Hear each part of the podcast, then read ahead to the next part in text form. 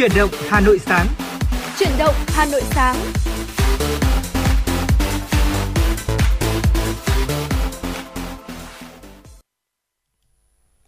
Xin chào quý vị thính giả. À, và um, xin được gặp lại quý vị thính giả trong chương trình chuyển động Hà Nội sáng ngày hôm nay cùng với Phương Nga và Thu Thảo. Và quý vị thân mến, sáng hôm nay là một sáng chủ nhật. À, khi mà ra ngoài đường ở tầm uh, sáng sớm như này thì chúng ta có thể thấy rằng là trời mưa hơi nhẹ một chút. Ừ. Và bây giờ thì một số nơi thì cũng đã tạnh rồi và hy vọng rằng là quý vị thính giả chúng ta sẽ có một buổi sáng chủ nhật khởi động à, thật sự là nhiều niềm vui cùng với chuyển động Hà Nội sáng của chúng tôi. Dạ vâng ạ, Thu Thảo xin được gửi lời chào tới quý vị thính giả đang nghe chương trình Chủ động Hà Nội sáng ngày hôm nay. Quý vị thân mến, nếu như chúng ta có những vấn đề quan tâm cần chia sẻ hay là có mong muốn được gửi tặng tới những người thân yêu của mình ở một ờ, giai điệu âm nhạc thì quý vị có thể tương tác với Thu Thảo và Phương Nga thông qua số hotline của chương trình đó là 024 3773 6688 và bên cạnh đó chúng tôi cũng có một trang fanpage nữa đó là FM96 Thời sự Hà Nội. Quý vị có thể tương tác với chúng tôi thông qua hai kênh vừa rồi quý vị nhé. Vâng ạ, và bây giờ thì chúng ta sẽ cùng nhau cập nhật một chút thông tin thời tiết cho cả ngày hôm nay để quý vị chúng ta có thể uh, uh, nếu như mà có ra đường thì sẽ có một cái kế hoạch di chuyển nó thật sự thuận lợi ạ. Ừ, dạ vâng thưa quý vị, ở hiện nay thì nước ta đang bị ảnh hưởng bởi cơn bão có tên là bão Noru. Và theo dự báo là bão Noru liên tục tăng cường độ có thể mạnh cấp 12 đến cấp 13, giật cấp 16 và hướng vào các vùng biển các tỉnh miền Trung và ảnh hưởng của bão các tỉnh ven biển khu vực đồng bằng Bắc Bộ sẽ có mưa to, có nơi mưa rất to. Theo Trung tâm Khí tượng Thủy văn khu vực đồng bằng Bắc Bộ, dự báo là tối và đêm nay ở nhiều nơi trên địa bàn thành phố Hà Nội sẽ có mưa rào và rông, bắt đầu từ các huyện Thạch Thất, Đan Phượng, Quốc Oai, Trương Mỹ, Ứng Hòa và Phú Xuyên. Ở trưa và chiều ngày hôm nay thì thành phố Hà Nội giảm mây, có lúc hửng nắng, thời tiết mát, nhiệt độ cao nhất phổ biến từ 28 đến 30 độ C. Riêng khu vực nội thành sẽ có nhiệt độ từ 29 đến 31 độ C và do ảnh hưởng của cơn bão này cho nên là các ngày sắp tới, ngày 28 và 29 tháng 9, thành phố Hà Nội sẽ có mưa vừa mưa to. Ở các tỉnh ven biển khu vực đồng bằng Bắc Bộ sẽ có mưa to đến rất to thưa quý vị. Vâng ạ, đó là một số những thông tin mà chúng tôi dự báo thời tiết gửi tới quý vị. Và bây giờ thì chúng ta sẽ cùng nhau đến với món quà âm nhạc đầu tiên cho buổi sáng ngày hôm nay, ca khúc Quỳnh của Hồ Quỳnh Hương. Mời quý vị cùng lắng nghe.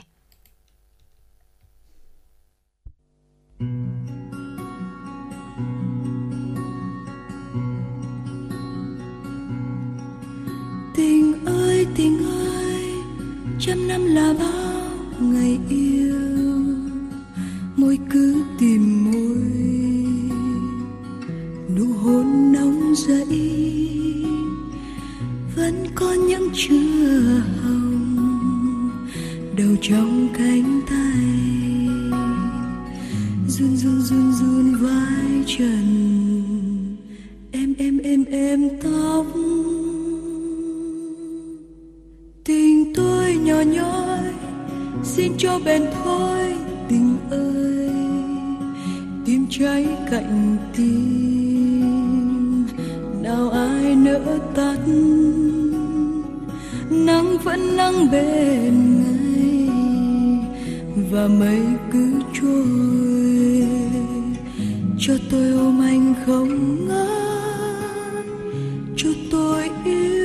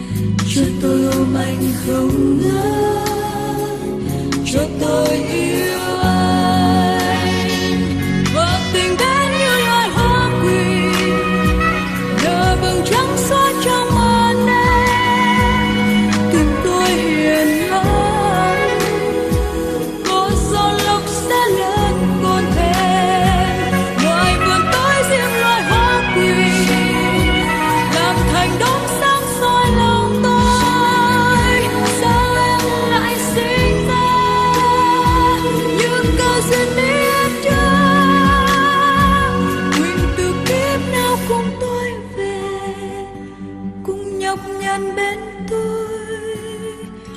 Tình tôi như nước trong chạy từ suối ngàn năm. Dứt mãi chẳng rời vẫn mãi chẳng lìa, vì là một thân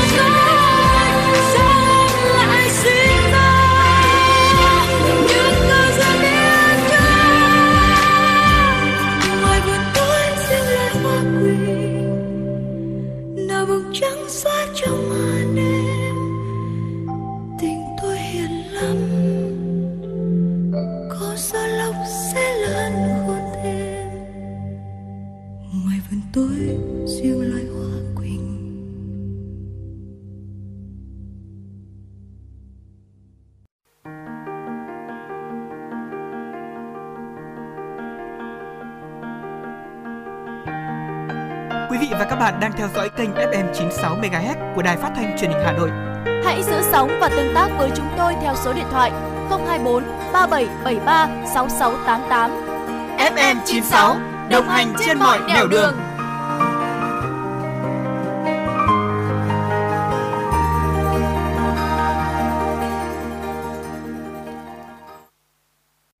Thưa quý vị, vừa rồi là Quỳnh của Hồ Quỳnh Hương đã khởi đầu cho 60 phút trực tiếp của chúng ta. Bây giờ thì cùng cập nhật những tin tức đáng quan tâm mà biên tập viên của chúng tôi vừa gửi về. Thưa quý vị, tối qua tại thị xã Nghĩa Lộ, tỉnh Yên Bái phối hợp với Bộ Văn hóa, Thể thao và Du lịch và các tỉnh Sơn La, Lai Châu, Điện Biên long trọng tổ chức lễ đón nhận bằng của Tổ chức Giáo dục, Khoa học và Văn hóa Liên Hợp Quốc UNESCO ghi danh nghệ thuật xòe thái vào danh sách di sản văn hóa phi vật thể đại diện của nhân loại và khai mạc lễ hội văn hóa du lịch Mường Lò khám phá danh thắng quốc gia đặc biệt ruộng bậc thang mù cang trải năm 2022 Phát biểu tại buổi lễ, thay mặt lãnh đạo Đảng, Nhà nước, Thủ tướng Chính phủ Phạm Minh Chính chúc mừng các cấp ủy chính quyền, nhân dân các dân tộc tỉnh Yên Bái, Sơn La, Lai Châu, Điện Biên về niềm vinh dự, tự hào khi nghệ thuật xòe thái được UNESCO vinh danh là di sản văn hóa phi vật thể đại diện của nhân loại. Thủ tướng cho rằng nghệ thuật xòe thái đã vượt qua nét đẹp của loại hình múa truyền thống với thẩm mỹ sáng tạo, khát vọng vươn tới những giá trị chân thiệt mỹ của mỗi thành viên trong cộng đồng các dân tộc Tây Bắc. Đó là biểu tượng của tinh thần đoàn kết dân tộc, sự sẻ chia, tình yêu thương sâu sắc giữa con người với con người, sự hài hòa giữa con người với văn hóa, bản sắc dân tộc và thiên nhiên hùng vĩ với những triết lý sống cao đẹp. Hơn thế nữa, nghệ thuật xòe thái còn là thông điệp về trách nhiệm, tình yêu của tất cả chúng ta phải giữ gìn truyền thống lịch sử các thế hệ đồng bào các tỉnh Tây Bắc. Thủ tướng đề nghị tiếp tục nghiên cứu có giải pháp thiết thực, cụ thể để giữ gìn và phát huy bản sắc truyền thống của các dân tộc nói chung và xòe thái nói riêng trong phát triển kinh tế xã hội, nhất là phát triển du lịch gắn kết chặt chẽ với văn hóa con người và lịch sử, góp phần đưa di sản thành tài sản, biến tiềm lực thành nguồn lực phát triển đất nước, nâng cao đời sống vật chất và tinh thần của nhân dân. Thủ tướng Chính phủ kêu gọi cùng nhau dành sự quan tâm xứng đáng đối với đời sống mọi mặt của các nghệ nhân am hiểu và tâm huyết với di sản, đồng thời tạo các điều kiện thuận lợi về môi trường diễn sướng để thực hành xoay thái phù hợp với các điều kiện phát triển mới của đất nước. Theo Bộ Văn hóa, Thể thao và Du lịch, Chủ tịch nước Nguyễn Xuân Phúc vừa ký ban hành quyết định phong tặng, truy tặng danh hiệu vinh dự nhà nước nghệ thuật nhân dân, nghệ nhân ưu tú cho 628 nghệ nhân đã có nhiều công hiến xuất sắc trong gìn giữ và phát huy di sản văn hóa phi vật thể của dân tộc. Cụ thể, trong đợt phong tặng, truy tặng mới nhất này, cả nước có thêm 65 nghệ, nghệ nhân, nhân dân tập trung ở các loại hình di sản văn hóa phi vật thể, nghệ thuật trình diễn dân gian, tập quán xã hội và tín ngưỡng, tri thức dân gian, ngữ văn dân gian, tiếng nói, chữ viết, lễ hội truyền thống. Hà Nội có 11 nghệ nhân được ghi danh nghệ nhân nhân dân trong đợt này. Với danh hiệu nghệ nhân ưu tú có 563 nghệ nhân được phong tặng, truy tặng, chủ yếu là các cá nhân đang thực hành, trao truyền nghệ thuật trình diễn dân gian, tập quán xã hội và tín ngưỡng, tri thức dân gian, ngữ văn dân gian, tiếng nói, chữ viết, lễ hội truyền thống, Hà Nội tiếp tục là địa phương có số nghệ nhân được phong tặng danh hiệu nghệ nhân ưu tú đông nhất với 54 nghệ nhân ở các loại hình nghệ thuật trình diễn dân gian, tập quán xã hội và tín ngưỡng, tri thức dân gian. Thưa quý vị, thông tin từ Bộ Giáo dục và Đào tạo, hệ thống tuyển sinh chung của Bộ ghi nhận 80% số thí sinh trúng tuyển đại học, cao đẳng ngành giáo dục mầm non đợt 1 năm 2022 đã xác nhận nhập học thành công. Các thí sinh còn lại phải tiếp tục xác nhận nhập học nếu có nguyện vọng học tại trường mình trúng tuyển. Nếu không thực hiện thủ tục này thì coi như từ chối cơ hội học tập. Hạn cuối của việc xác nhận nhập học là 17 giờ ngày 30 tháng 9. Đây là năm đầu tiên các thí sinh trên cả nước thực hiện việc đăng ký điều chỉnh, bổ sung nguyện vọng và xác nhận nhập học theo hình thức trực tuyến. Các năm trước, thí sinh có thể đăng ký theo hình thức trực tuyến hoặc trực tiếp bằng phiếu. Theo quy định, năm nay thí sinh sau khi biết kết quả trúng tuyển đợt 1 bao gồm tất cả các phương thức xét tuyển, trừ những thí sinh tuyển thẳng theo quy chế của Bộ Giáo dục và Đào tạo đã xác nhận nhập học với trường đại học mà thí sinh có nguyện vọng muốn học, phải xác nhận nhập học trực tuyến trên hệ thống tuyển sinh chung. Một số cơ sở đào tạo còn yêu cầu thí sinh xác nhận nhập học trực tuyến trên website của trường và nộp bản cứng hồ sơ trong ngày nhập học trực tiếp. Theo thông báo của nhiều cơ sở đào tạo trên địa bàn thành phố Hà Nội, lịch học trực tiếp đối với tân sinh viên sẽ thường bắt đầu từ tháng 10 năm 2022. Nếu thí sinh chưa trúng tuyển hoặc đã trúng tuyển nhưng chưa xác nhận nhập học vào bất cứ nơi nào, có thể đăng ký xét tuyển các đợt bổ sung theo kế hoạch của cơ sở đào tạo. Thông tin từ Bộ Giáo dục và Đào tạo, hệ thống tuyển sinh chung của Bộ ghi nhận 80% số thí sinh trúng tuyển đại học, cao đẳng ngành giáo dục mầm non đợt 1 năm 2022 đã xác nhận nhập học thành công. Các thí sinh còn lại phải tiếp tục xác nhận nhập học nếu có nguyện vọng học tại trường mình trúng tuyển. Nếu không thực hiện thủ tục này thì coi như từ chối cơ hội học tập. Hạn cuối của việc xác nhận nhập học là 17 giờ ngày 30 tháng 9.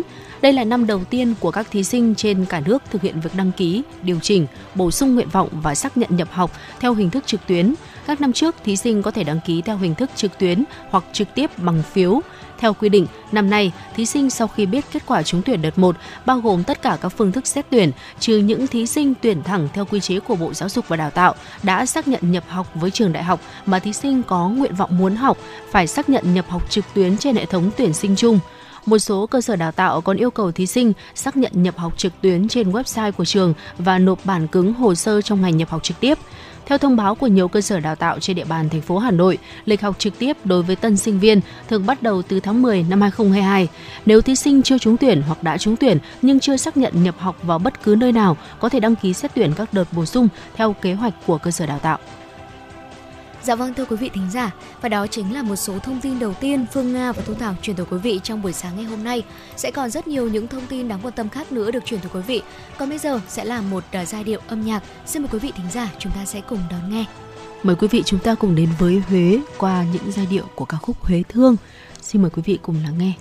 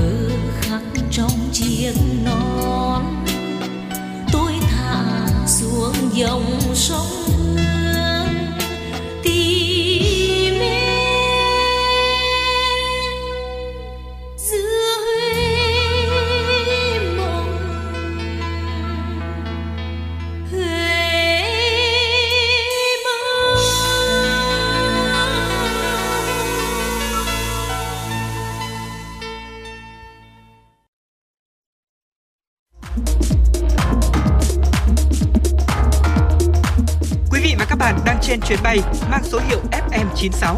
Hãy thư giãn, chúng tôi sẽ cùng bạn trên mọi cung đường.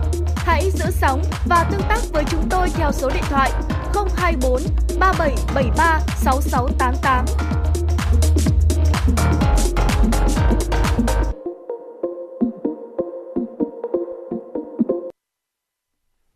Quý vị và các bạn, quay trở lại với chuyển động Hà Nội sáng nay trong tiểu mục Sống khỏe cùng FM96 và vào buổi sáng như thế này thì chúng ta khi mà thức dậy nếu như mà có một vài những cái dấu hiệu mà cảm thấy lăn tăn về cơ thể chúng ta thì rất có thể đó là những cái dấu hiệu cảnh báo có thể chúng ta đang mắc bệnh và sẽ cùng với Phương Nga Thu Thảo ờ, khám phá những dấu hiệu đó là những dấu hiệu gì chúng ta cần phải lưu ý ngay sau đây ạ. Dạ vâng thưa quý vị, ở dấu hiệu đầu tiên mà chúng ta sẽ cần phải lưu tâm đó chính là chóng mặt. Ở có rất là nhiều người thường xuyên gặp phải tình trạng đó là chóng mặt sau khi mà chúng ta thức dậy vào buổi sáng.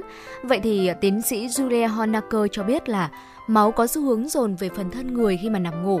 Khi thức dậy và đi lại, máu sẽ dần đổ dồn xuống phía chân và bụng và từ đó sẽ gây ra tình trạng tụt huyết áp nếu như mà chúng ta đứng dậy một cách quá là đột ngột.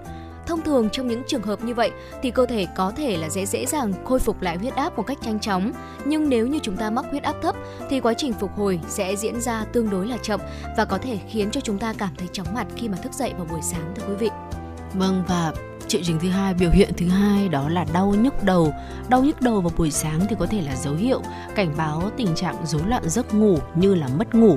Tiến sĩ Michael Bruce, chuyên gia về giấc ngủ tại học viện y học giấc ngủ Hoa Kỳ cho biết, những người mắc chứng mất ngủ phải vật lộn để đi vào giấc ngủ. Tình trạng mất ngủ có thể làm tăng nguy cơ bị đau đầu, đặc biệt là đau đầu vào buổi sáng. Rối loạn giấc ngủ thì cũng được cho là một trong những nguyên nhân gây ra chứng đau nửa đầu và đau đầu do căng thẳng. Tình trạng đau đầu cũng là có khả năng trở thành những cơn đau đầu mãn tính ở những người có chất lượng giấc ngủ kém, gây ảnh hưởng đến sức khỏe thể chất và sức khỏe tinh thần của chúng ta. Các bác sĩ cũng cho biết là khi mà chúng ta thức dậy mệt mỏi có thể là dấu hiệu của hội chứng ngưng thở khi ngủ. Bác sĩ Aris Iatadis, bác sĩ chuyên khoa phổi và chuyên gia y học giấc ngủ tại Trung tâm chăm sóc sức khỏe Piedmont Physicians hoặc của Hoa Kỳ cho biết, hội chứng ngưng thở khi ngủ là một vấn đề xảy ra ở một phần của đường thở trên từ thanh quản xuống đến cổ họng Hội chứng ngưng thở khi ngủ sẽ xảy ra khi một người đang ngủ nhưng bắt đầu có dấu hiệu là bị tắc nghẽn đường thở trong vòng từ 5 tới 10 giây. Và lúc này thì hormone adrenaline sẽ bắt đầu hoạt động, tim bắt đầu đập nhanh hơn và sau khi ngưng thở họ có thể thức dậy trong vòng từ 2 đến 3 giây rồi sẽ lại chìm vào giấc ngủ mà không nhớ gì hết. Những người mắc hội chứng ngưng thở khi ngủ thì sẽ có nguy cơ cao mắc các bệnh như huyết áp, bệnh tim mạch, tiểu đường loại 2 hoặc là trầm cảm, thậm chí là sẽ tử vong sớm. Hội chứng ngưng thở khi ngủ cũng khiến cho chất lượng giấc ngủ giảm sút, giấc ngủ bị gián đoạn vào ban đêm, khiến họ cảm thấy mệt mỏi và buồn ngủ vào ban ngày sẽ gây ảnh hưởng đến công việc cũng như là cuộc sống sinh hoạt hàng ngày. Vâng ạ, và nếu như mà buồn nôn vào buổi sáng thì có thể là dấu hiệu cảnh báo chúng ta bị hạ đường huyết, lượng đường trong máu thấp. Chuyên gia dinh dưỡng cho biết những người mắc bệnh tiểu đường đang điều trị bằng thuốc có thể bị buồn nôn vào buổi sáng do tác động của insulin khiến cơ thể chúng ta bị hạ đường huyết, lượng đường trong máu thấp vào buổi sáng. Ngoài ra buồn nôn vào buổi sáng cũng có thể là dấu hiệu cảnh báo tình trạng trào ngược dạ dày. Trào ngược dạ dày xảy ra khi lối vào dạ dày không đóng lại đúng cách sau khi chúng ta ăn hoặc uống để axit dạ dày trào lên thực quản và cổ họng vị chua cùng với các triệu chứng khác như là ợ hơi hoặc ho có thể khiến chúng ta cảm thấy buồn nôn. Trào ngược axit có thể tồi tệ hơn vào buổi sáng do nằm ngủ vào ban đêm. Và một dấu hiệu nữa, một à, biểu hiện nữa mà chúng ta sẽ cần phải vô cùng để ý khi mà thức dậy vào buổi sáng đó là xuất hiện những cơn đau cơ dữ dội. Đau cơ vào buổi sáng có thể là dấu hiệu của đau cơ sơ hóa. Bác sĩ Elizabeth Bogman, đồng thời là phó giáo sư tại khoa thấp khớp học tại Đại học California của Mỹ cho biết, hầu hết tất cả mọi người đều có khả năng xuất hiện các cơn đau nhói cơ ở mức độ nhỏ vào buổi sáng Tuy nhiên là đối với những người bị đau cơ sơ hóa, có thể là họ sẽ xuất hiện các cơn đau dữ dội hơn và các cơn đau do hội chứng đau cơ sơ hóa có thể kéo dài ở các phần như là cơ, dây chằng, gân và các tổ chức phần mềm của cơ thể. Để chẩn đoán đau cơ sơ hóa, các bác sĩ sẽ kiểm tra bằng cách là sẽ dùng tay ấn vào 18 điểm đau trên cơ thể. Và thưa quý vị, đó chính là một số những biểu hiện, những ờ, dấu hiệu xuất hiện vào buổi sáng mà cho chúng ta thấy rằng là cơ thể của chúng mình có thể là đang có vấn đề về sức khỏe. Và hy ừ. vọng rằng là uh, quý vị thính giả chúng ta hãy để ý hơn tới sức khỏe của mình. Nếu như mà có gặp phải những vấn đề mà chúng tôi vừa chia sẻ ở bên trên thì quý vị hãy uh, nhanh chóng đến gặp bác sĩ để có thể tìm ra được liệu pháp điều trị uh, liệu pháp chữa trị phù hợp nhất với sức khỏe của mình. Và hy vọng rằng là những thông tin vừa rồi có thể sẽ cung cấp cho quý vị những nội dung hữu ích trong buổi sáng ngày hôm nay Vâng ạ và bây giờ thì chúng ta sẽ cùng quay trở lại với không gian âm nhạc của FM96 ca khúc Chưa quên người yêu cũ, một uh, bản hit uh, gây được tiếng vang của ca sĩ Hà Nhi kết hợp cùng với lại nhạc sĩ Hứa Kim Tuyền. Mời quý vị cùng lắng nghe.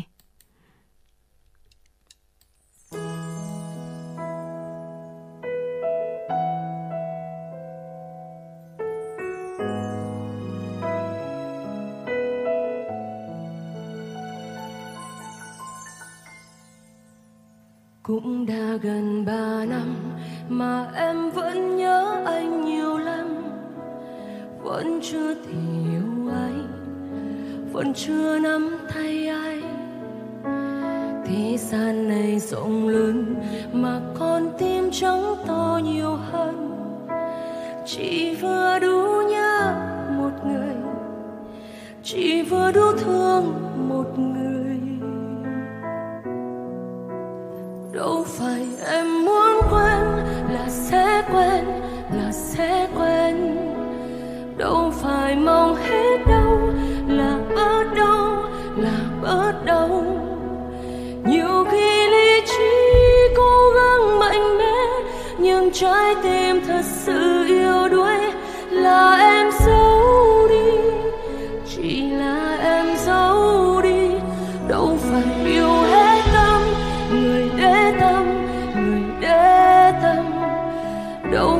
cho hết đi, người chẳng đi, người chẳng đi.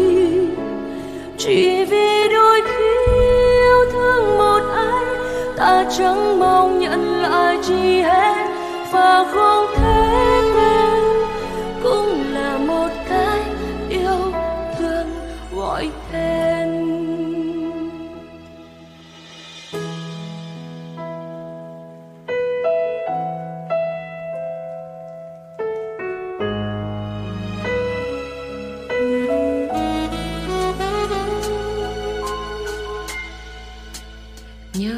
mình quen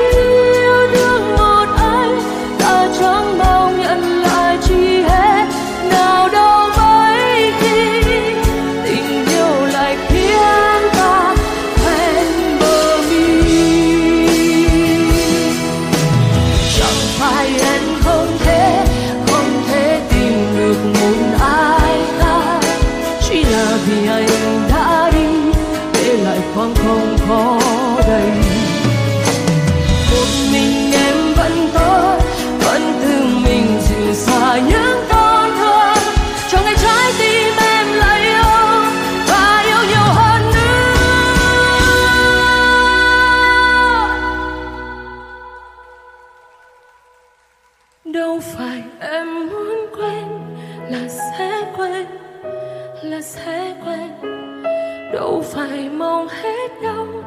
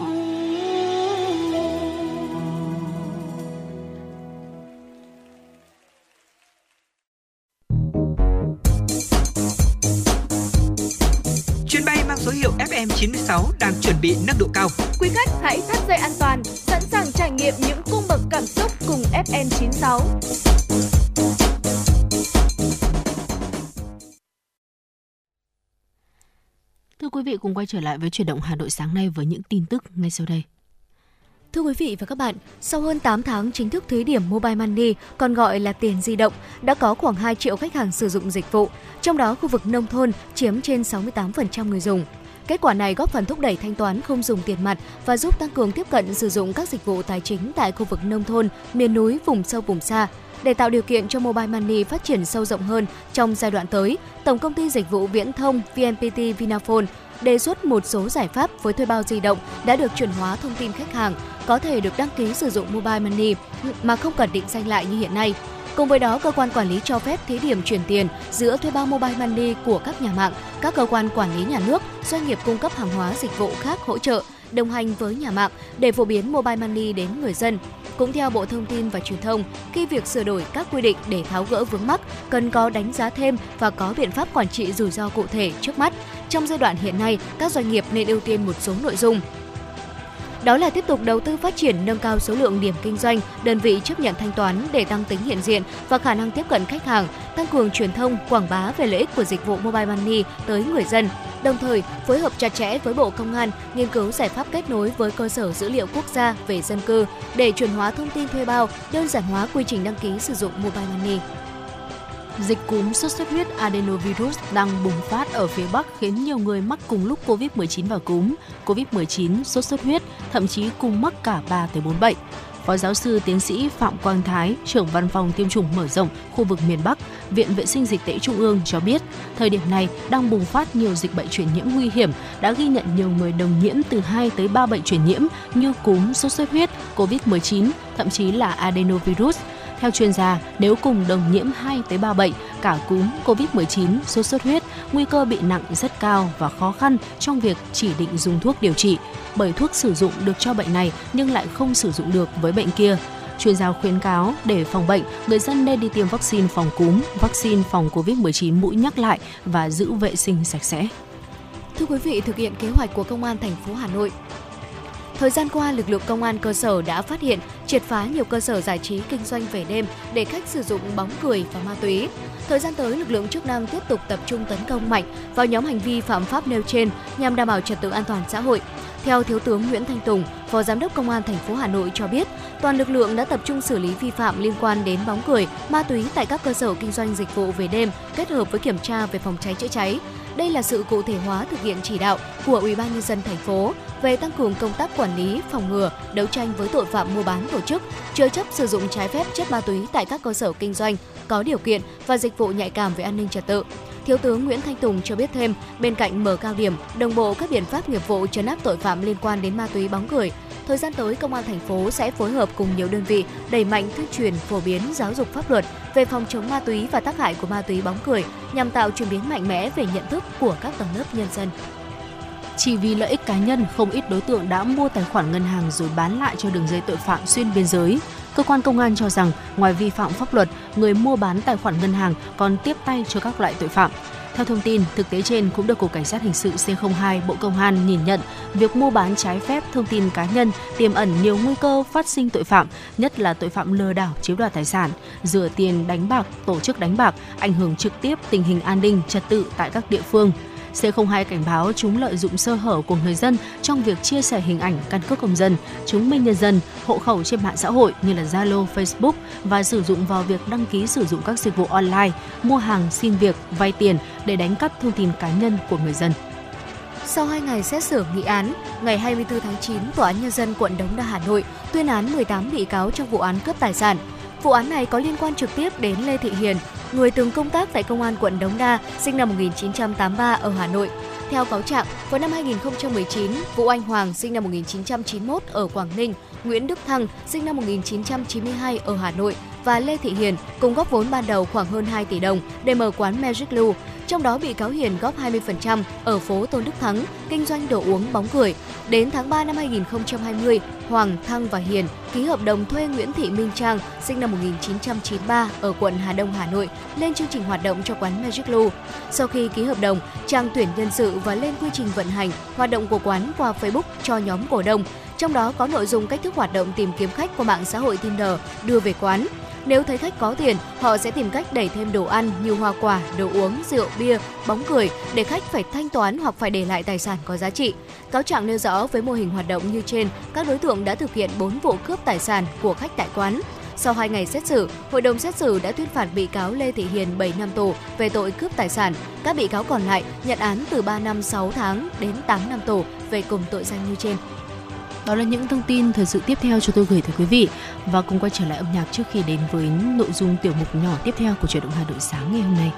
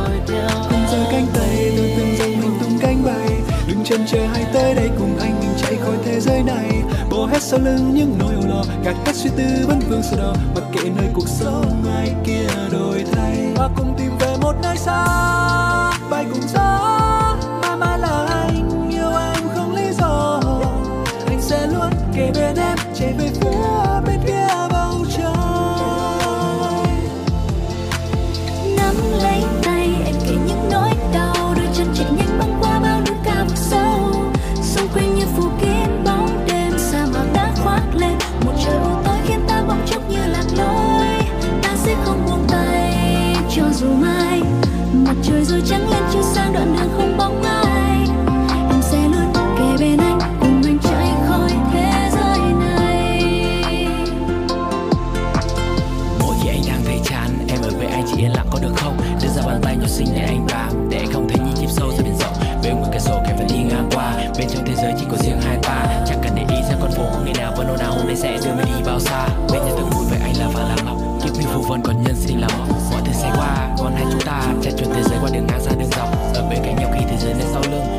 nhau trở đi khi trên đất rừng. Anh không quan tâm nếu bao giờ này, chưa ngưng vì anh đã có nắng ấm trong mắt đâu em chứa đựng yeah. anh xin nhắn em nhớ đến những con mơ em đã từng chờ.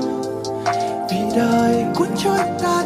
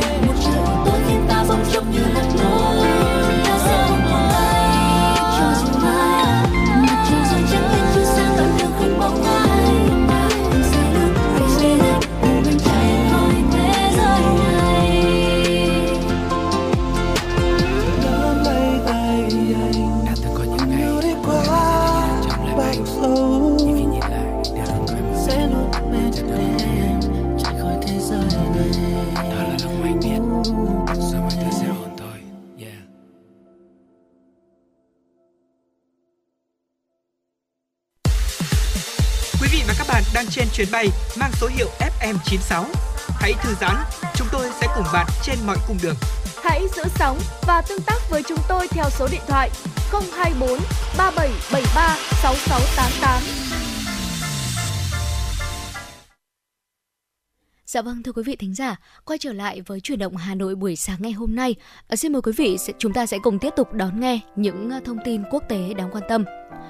Thưa quý vị, cơ quan chức năng Mỹ đang tiếp tục điều tra các hành vi gian lận liên quan đến gói cứu trợ COVID-19 để truy tố những đối tượng liên quan và thu hồi số tiền bị đánh cắp. Báo cáo mới nhất vừa được Bộ Lao động Mỹ cũng công bố cho thấy hơn 45 tỷ đô la Mỹ đã bị gian lận trong đại dịch COVID-19. Theo Bộ Lao động Mỹ, mức thiệt hại đã tăng thêm 29,6 tỷ đô la Mỹ so với báo cáo ban đầu đưa ra hồi tháng 6 năm 2021. Các đối tượng đã lợi dụng các gói viện trợ COVID-19 để bòn rút hàng chục tỷ đô la Mỹ của chính phủ. Những kẻ lừa đảo thậm chí sử dụng hàng trăm nghìn số an ninh xã hội của những người đã chết hoặc những tù nhân không đủ điều kiện để nhận tiền hỗ trợ. 47 bị cáo đã bị truy tố tuần trước với cáo buộc ăn cắp 250 triệu đô la Mỹ từ gói viện trợ cho trẻ em. Đến nay, Cục Điều tra Liên bang Mỹ đã tiến hành gần 4.000 cuộc điều tra, thu hồi gần 2,3 tỷ đô la Mỹ bị gian lận. Bộ trưởng Bộ Tư pháp Mỹ mới đây nhấn mạnh rằng Mỹ sẽ tiếp tục truy tìm và truy trách nhiệm với những đối tượng lợi dụng đại dịch để trục lợi.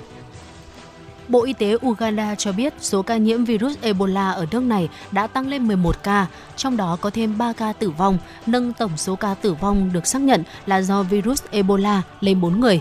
Ngoài ra, 19 người khác nghi nhiễm virus Ebola cũng đang được điều trị tại bệnh viện. Tháng trước, Uganda đã tăng cường giám sát ở biên giới phía Tây của nước này sau khi Tổ chức Y tế Thế giới WHO thông báo một trường hợp nhiễm Ebola ở nước láng giềng Cộng hòa Dân chủ Congo. Bộ Y tế của Uganda đánh giá nguy cơ dịch bệnh lây lan cao ở 21 huyện biên giới. Theo bộ này, Uganda đã trải qua hơn 5 đợt bùng phát dịch Ebola trong hai thập kỷ qua, chủ yếu dọc theo các khu vực phía Tây gần với Cộng hòa Dân chủ Congo. Virus Ebola rất dễ lây lan và gây ra nhiều triệu chứng, bao gồm sốt, nôn mửa, tiêu chảy, đau nhức toàn thân hoặc tình trạng khó chịu và trong nhiều trường hợp xuất huyết trong và ngoài cơ thể. Theo WHO, tỷ lệ tử vong ở những người nhiễm virus này từ 50 đến 89%, tùy thuộc vào phần nhóm virus.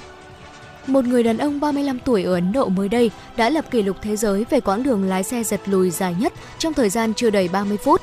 Trong một sự kiện diễn ra vào tuần trước tại bang Tamil Nadu, anh Chandramouli đã lập kỷ lục thế giới mới khi lái xe số lùi được quãng đường dài hơn 16.000 mét trong chưa đầy 29 phút 10 giây.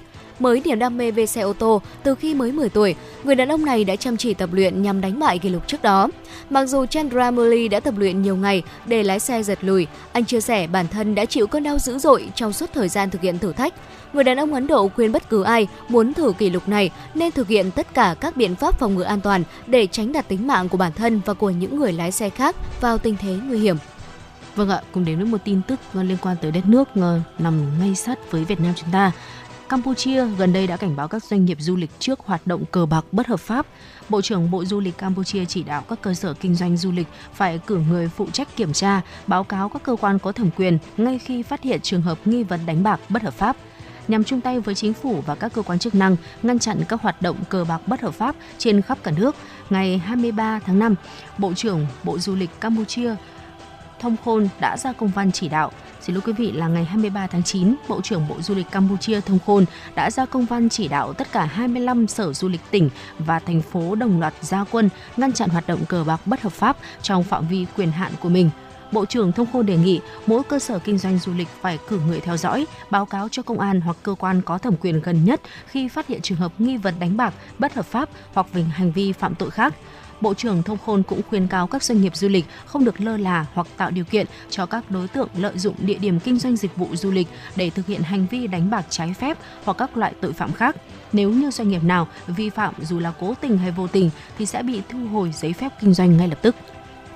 Dạ vâng thưa quý vị thính giả, À, vừa rồi là một số thông tin quốc tế đáng quan tâm biên tập viên của chúng tôi thực hiện và chuyển tới quý vị trong uh, buổi sáng ngày hôm nay. Còn uh, tiếp tục chương trình ngày hôm nay, xin mời quý vị thính giả hãy cùng với Thu Thảo và Phương Nga chúng ta đến với một tiểu mục đã rất là quen thuộc với quý vị thính giả rồi, đó là tình yêu Hà Nội thưa quý vị. Vâng ạ, và ngày hôm nay thì chúng tôi muốn uh, gửi đến quý vị một chút cái hương hương vị bình dị dân dã của người Hà Nội trong buổi sáng sớm như thế này. Uh, chúng ta cùng uh, uh, thưởng thức cái món lạc rang húng liều thông qua sóng phát thanh đấy ạ. Một cái thức quà bình dị và đậm đà phong vị của đất Hà Thành. Nó không phải là cái món ăn vương giả xa hoa gì. Lạc rang húng liều nó chỉ là một thức quà bình dân nhưng lại luôn gợi đến một cái mùa thu đầy phong vị của người Hà Nội. Dạ vâng thưa quý vị, ờ, chúng ta nói là thức quà, thế nhưng mà lạc giang húng liều cũng là một món nhắm bình dị. Và đi kèm với cốc bia tươi thì mùa thu Hà Nội sẽ luôn đậm đà hơn cả. Lạc giang húng liều tràn ngập con phố Bà Triệu ở đất Kinh Kỳ từ lâu, nhưng mà chẳng mấy ai biết là tại sao con phố ấy lại bán món nhắm bình dị như vậy. Những đêm hè này hay nhật hay là những đêm mưa xuân hay là những khi thời trời thu trở lạnh và ngay cả những đêm đông rét mướt mùi húng liều đều khiến người ta man mác nhớ đến Hà Nội. Phố Bà Triệu Hà Nội nổi danh với lạc giang húng liều mà lạc giang Bà Vân hay là Cộ Vân sẽ là đắt khách nhất. Những thương hiệu khác không có cửa. Nghe nói là gia đình Cộ Vân bán lạc giang từ những năm 1963. Khi ấy thì cụ vẫn là công nhân nhà máy dệt. Ban đầu chỉ từ làm ăn vặt và dần được nhiều người biết đến đặt hàng cho nên là cụ làm thêm để có thể bán ngoài giờ. Đến thập niên 80, cụ nghỉ hưu, tập trung vào làm nghề bán lạc giang cùng với con cháu. Và đến về sau này, phố Bà Triệu nổi lên với một loạt hàng những sạp bán lạc giang húng liều, sạp nào cũng để là cụ Vân gia truyền và chính hiệu. Bởi vì là lạc giang húng liều nhà cụ quá là nổi danh, cho nên là đã có rất là nhiều người khác cũng bán uh, món ăn này. Thế nhưng mà ừ, mặc dù là như vậy, thế nhưng mà hương vị gia truyền thì chắc chắn là khó có thể nào mà bắt trước được. Vâng ạ, tưởng tượng đến những hạt lạc giang húng liều thơm ngon giòn ngậy, vừa đủ được lựa chọn kỹ càng từ nguyên liệu đầu vào, thì còn phải nắm vững kỹ thuật rang lạc đỉnh cao nữa. Lạc dùng để rang húng liều thì phải chọn loại hạt đều, không nhỏ quá, không to quá. Hạt càng to thì ăn càng không ngon. Nhìn lớp vỏ lụa phải thật mỏng, không lẫn hạt cháy, hạt lép. Lạc ngon thì được gọi là lạc chay, được trồng ở vùng bắc ninh, bắc giang, ninh bình hay là hải hậu sau khi chọn lạc là sẽ đến phần gia vị húng liều. Vị cơ bản của gia vị húng liều là gồm đinh hương, thảo quả, quế, hồi, húng rồi. Ở các vị này mang rang vàng, tán nhỏ trộn với nhau theo một tỷ lệ nhất định sao cho thật khéo. Bởi như nếu quá tay thì lạc giang bị nồng mà quá ít thì lạc giang lại không đủ dậy mùi. Có thể nói rằng tỷ lệ pha trộn húng liều chính là bí quyết làm nên hương vị đặc trưng của mỗi nhà. Công đoạn tẩm ướp lạc với húng liều cùng với muối và đường cũng rất là quan trọng bởi sau khâu pha chế húng liều thì giai đoạn tẩm ướp được coi là mấu chốt để quyết định làm nên thương hiệu lạc giang húng liều chứ danh. Chọn lạc hạt mẩy không lép, dùng nước nóng trụng sơ qua khoảng 2 phút để loại bỏ tạp chất và mùi hôi. Cho lạc ra bát, thêm các nguyên liệu bao gồm là muối, đường, húng liều và đảo đều ủ sao cho ngấm thật kỹ rồi đem phơi dưới gió. Nhiều người cho rằng là phải mang phơi lạc dưới nắng trong 12 tiếng, nhưng cách làm này sẽ không đúng vì ờ, khi mà chúng ta làm như vậy sẽ khiến lạc bị chảy dầu, lúc rang sẽ bị khô và khi ấy các gia vị được tẩm ướp sẽ không còn ngon nữa. Lạc rang phải giữ được nhiệt vừa đủ, không quá nóng và lúc này lạc phải được rang với cắt vàng để giữ được độ giòn và tơi. Mỗi mẻ lạc được tính toán rang vừa phải, rang từ từ để giữ được phần vỏ lụa không bị nứt. Khi mà rang lạc đảo thủ công bằng tay và phần cắt vàng không nên dùng nhiều lần và nhất là khi mà cắt chuyển màu thì phải bỏ đi để dùng lượt cắt mới. Những người lành nghề đều nói rằng lạc rang xong phải bồi thêm một lớp húng liều nữa thì mới đậm đà và Lạc rang xong phải ủ trong chăn bông khoảng từ 1 đến 2 tiếng để lạc có thể nghỉ. Và tiếp theo lạc sẽ cần được sàng lọc để có thể loại bỏ những hạt cháy hay là nứt vỏ, ủ thêm đến khi mà mang đóng túi thành phẩm. Vâng và lạc rang húng liều ngon và chất lượng thưa quý vị nó phải là những cái hạt lạc chín đều, không bị khét, không bị nồng, mùi thơm húng liều thì vừa phải, không bị gắt phần vỏ lụa ôm chặt lấy hạt lạc nhưng mà dùng tay vê nhẹ thổi phù là vỏ lạc đã tan vụn ra. Ăn hạt lạc thì có mùi thơm này vị giòn béo ngọt nhẹ của đường một cái chút mặn nơi đầu lưỡi và hương húng liều thì cứ quấn quýt vương vấn mãi không thôi. Và trong những cái ngày thu mát trời như thế này à, tư thảo có thể tưởng tượng ra được không? Đấy là ừ. chúng ta được ngồi nhấm nháp à, một chút lạc rang húng liều này. À, nếu như mà đàn ông thì họ sẽ nhấm cùng với bia tươi đi. Ừ. còn nếu như phụ nữ chúng ta đôi khi cũng chỉ cần à, một chút nước thôi, ăn thêm với cái cái món khác cũng rất là tròn vị rồi. Bởi đây là cái món nhắm bình dị có tính quốc dân đi, dễ kết hợp cùng với các cái nguyên liệu khác, tùy theo sở thích của mỗi người và thường kể cả bây giờ chúng ta đi vào những cái nhà hàng cao cấp sang trọng hơn một chút thì họ vẫn luôn luôn có một cái đĩa lạc rang húng liều ừ. để sẵn đó để cho các thực khách chúng ta có thể uh, gọi là uh, khởi đầu cái bữa ăn của mình ăn khai vị hoặc là cũng là một cái món để nhâm nhi trong suốt bữa ăn có thể thấy rằng là lạc rang húng liều nó cũng đã từ một cái món ăn bình dị và bây giờ nó đã trở thành một cái cái văn hóa trong bữa ăn của người Việt Nam ừ. dù là cái bữa ăn đó có nhiều sơn hào hải vị nhưng mà nó vẫn len lỏi trong đó như một cái hương vị dân dã mà được rất nhiều thực khách Việt Nam ưa chuộng. Dạ vâng thưa quý vị, uh, quả thật đây là một món quà rất là giản dị, không vô trương hay là cầu kỳ. Lạc rang húng liều là thức quà và rót vào lòng những người con đất Hà Thành những điều mộc mạc, ờ, chân thành nhất. Và nếu như quý vị thính giả chúng ta sống ở Hà Nội hay là là du khách từ phương xa đến thăm Hà Nội, nếu như chúng ta có dịp hãy thử ghé phố Bà Triệu Hà Nội và đừng quên là nếm thử thức quà để hương vị gió thu này quý vị nhé. Và sau đó thì quý vị có thể quay trở lại và chia sẻ với Thu Thảo Phương Nga cùng với ekip thực hiện chương trình Chủ động Hà Nội FM 96 những cảm nhận của quý vị khi mà chúng ta thưởng thức món ăn này thông qua số hotline 024 3773 6688 hoặc là trang fanpage của chương trình FM 96 Thời sự Hà Nội. Chúng tôi vẫn luôn sẵn sàng ở đây và lắng nghe những chia sẻ của quý vị thính giả. Vâng ạ, và quý vị các bạn thân mến, 60 phút của chương trình Chuyển động Hà Nội sáng nay ờ, đang dần khép lại. Quý vị và các bạn hãy ghi nhớ số điện thoại đường dây nóng của FM96 đó là 024 37736688 để có thể ờ, liên hệ ờ, yêu cầu bất kỳ một ca khúc nào mà quý vị muốn lắng nghe hay là nhắn gửi cho chúng tôi những cái vấn đề, những cái câu chuyện thú vị mà quý vị bắt gặp ở trên đường di chuyển. Chương trình ngày hôm nay của chúng tôi chỉ đạo nội dung Nguyễn Kim Khiêm, chỉ đạo sản xuất Nguyễn Tiến Dũng, tổ chức sản xuất Lê Xuân Luyến, host chương trình Phương Nga, Thu Thảo, thư ký chương trình Mai Liên cùng kỹ thuật viên Quang Ngọc phối hợp thực hiện. Xin được chúc cho quý vị chúng ta sẽ có một ngày chủ nhật cuối tuần ờ, thật sự là nhiều niềm vui bên người thân, bạn bè của mình. Xin hẹn gặp lại quý vị trong chương trình Chuyển động Hà Nội trưa nay từ 10 tới 12 giờ. Người Việt Nam vốn rất yêu hòa bình, ghét chiến tranh hận thù nhưng non sông kêu tên chúng ta.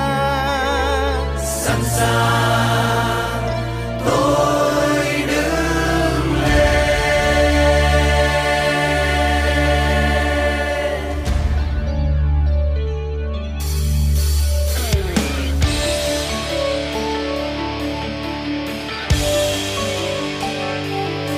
Người người nghe tiếng quê